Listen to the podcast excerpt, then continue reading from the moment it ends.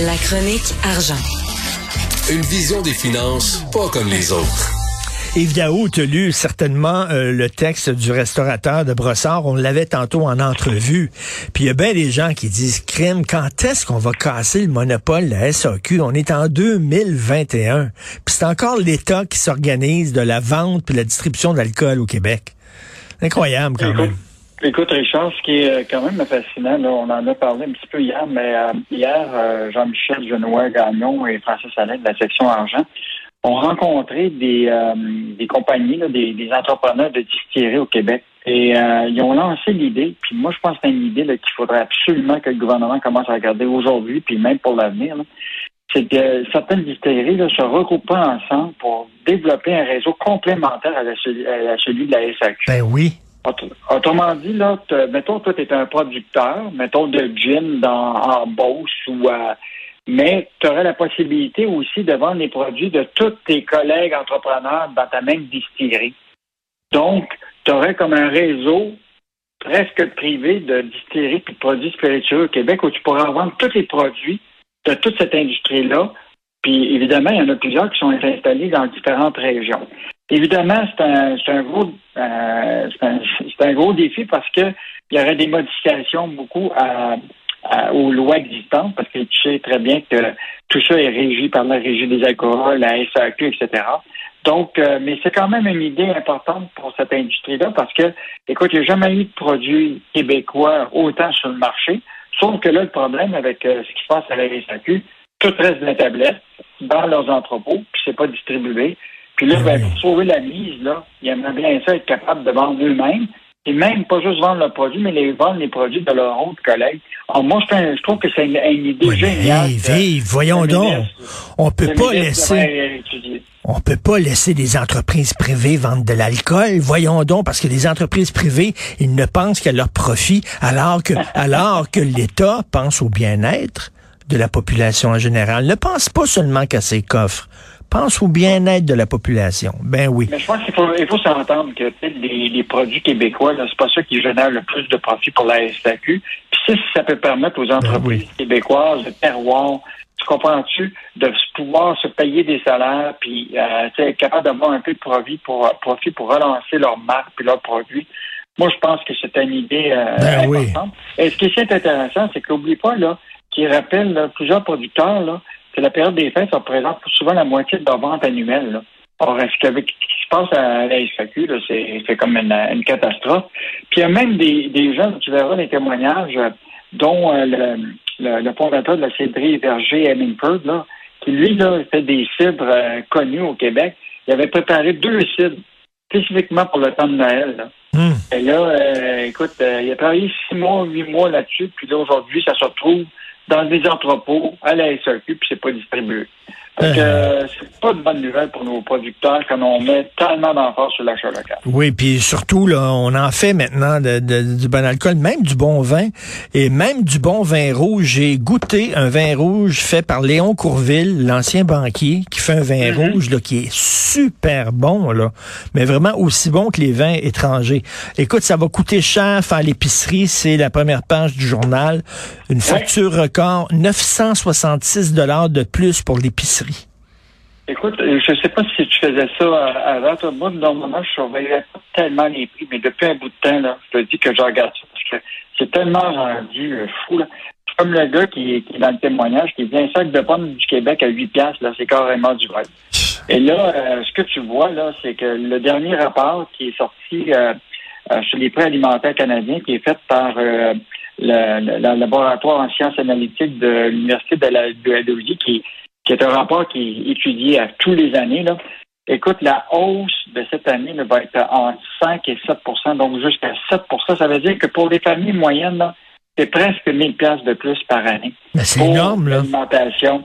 Et ça, là, c'est des gros, euh, les gros items, là, les produits laitiers qui vont aller pour jusqu'à 8% euh, la question de la boulangerie jusqu'à 7% euh, la question des fruits euh, et des légumes, là, les fruits jusqu'à 5% les légumes jusqu'à 7% Écoute, quand tu regardes ça, là, là, normalement, au Canada, les dépenses en nourriture consommées à la maison là, représentaient toujours à peu près autour de 50% des dépenses totales d'une famille. Mais là, là, ça va franchir le 12% Et donc, euh, les gens vont devoir penser à couper ailleurs.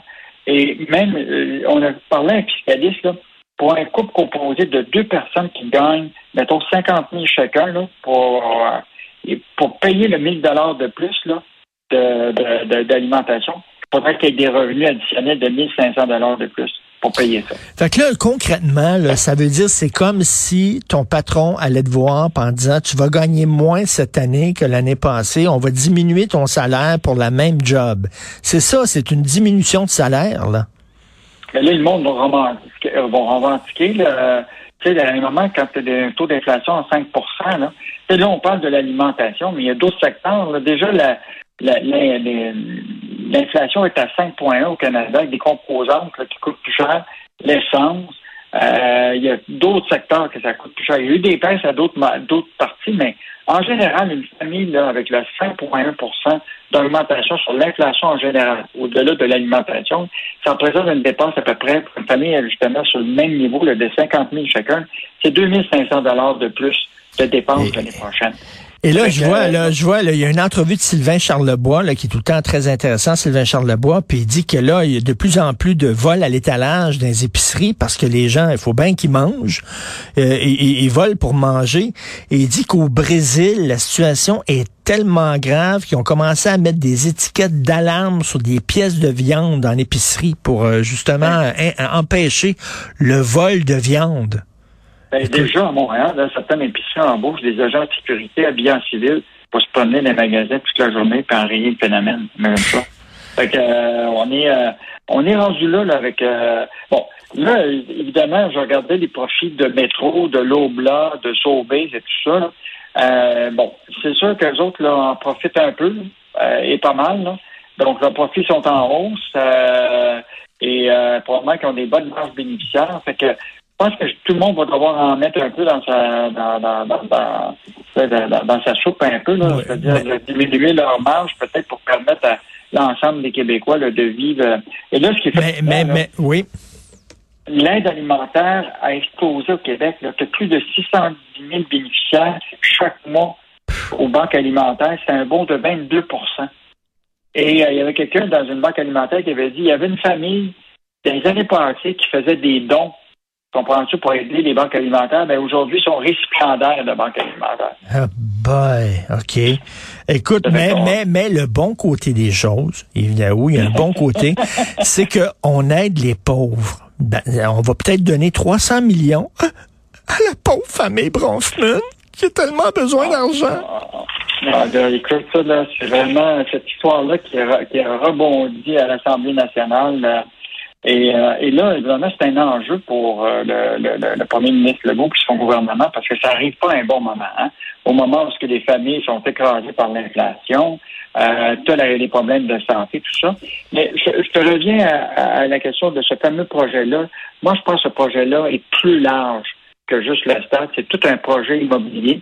Et la preuve de ça, tu verras dans le journal ce matin, il y a un terrain qui a été acheté pas loin du stade par Devinco pour 60 millions de plus pour euh, que l'évaluation.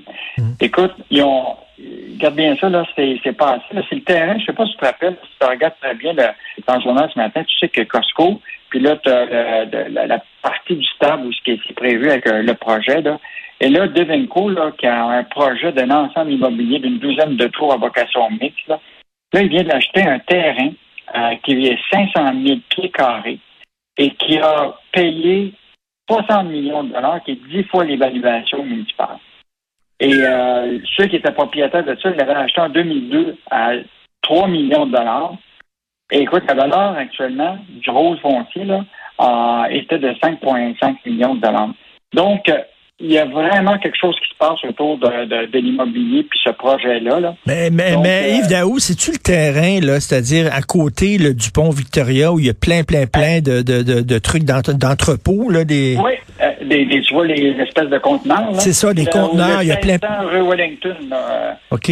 Sous, la rue Bridge, là, près de presque de, de, Costco, là, que tu vois au coin, là, tu sais, oui. de l'Auto-Québec. Ben oui. De l'autre côté, là, t'as un paquet de. Et donc, euh, tu vois là, que ce projet-là, là, il est en marche. Et comme Michel Girard disait ce matin, là, on le sait, là, le, le lobbyiste se poursuit. On le sait que le, premier ministre Legault, il n'est pas contre cette idée du retour au baseball. La preuve, c'est qu'il dit que si les retombées, c'est euh, l'implication du gouvernement du Québec dans le projet de gel, les retombées économiques sont plus importantes que les coûts, ils vont l'évaluer. Et donc, euh, ben là, ça va dépendre de toutes les analyses qui vont être faites. Déjà en 2013, la firme Ernst Young avait fait euh, pour le compte de la Chambre de Montréal métropolitain une, une, étude de faisabilité qui établissait qu'un investissement public de 335 millions en construction du stade rapporterait par année 54 millions au gouvernement du Québec. Et sur huit ans, selon l'étude, il allait récupérer toutes leurs billes. Sur, sur 22 ans, le gouvernement encaisserait 1,2 milliard de. Donc, ça, c'était des prévisions en 2013, mmh. mais tu veux-tu être certain que toute la gang là, des, euh, des riches promoteurs du baseball, les Brockman, les Claridge et toute cette gang-là actuellement, ils ont une armée de comptables ben, oui. qui va être capable de faire une étude puis prouver au gouvernement que hey, vous allez avoir des retombées économiques de ça, je vous le dis là. Mais moi, je pense que l'idée, c'est que le Brockman a son, son deal avec les Rays puis le baseball. Puis là, la question, c'est que là, avec tout ce qui s'est passé avec la COVID, puis etc., là, là, le projet est beaucoup plus risqué financièrement. Puis là, il va chercher tous les moyens pour minimiser son risque. Et donc, euh, et donc, ils, mènent leur bataille actuellement. Parce que d'un côté, tu as tout ce qui se passe au niveau du lobbyisme pour les fonds, pour les millions que le gouvernement pourrait leur donner. Puis de l'autre côté, tu as tout ce qui se passe en termes de fonds, là, des, du développement immobilier, comme je viens de l'indiquer ici, où Devinco fait l'achat d'un terrain, là, pas loin du... Ben, c'est ça. Puis là, euh, ils veulent ils veulent construire une douzaine de tours. Il y a des tours à condo et comme on disait, ça manque. Ça manque à Montréal des tours à condo. on est super content qu'ils en construisent d'autres. Merci Yves, on se reparle demain. Salut. Salut.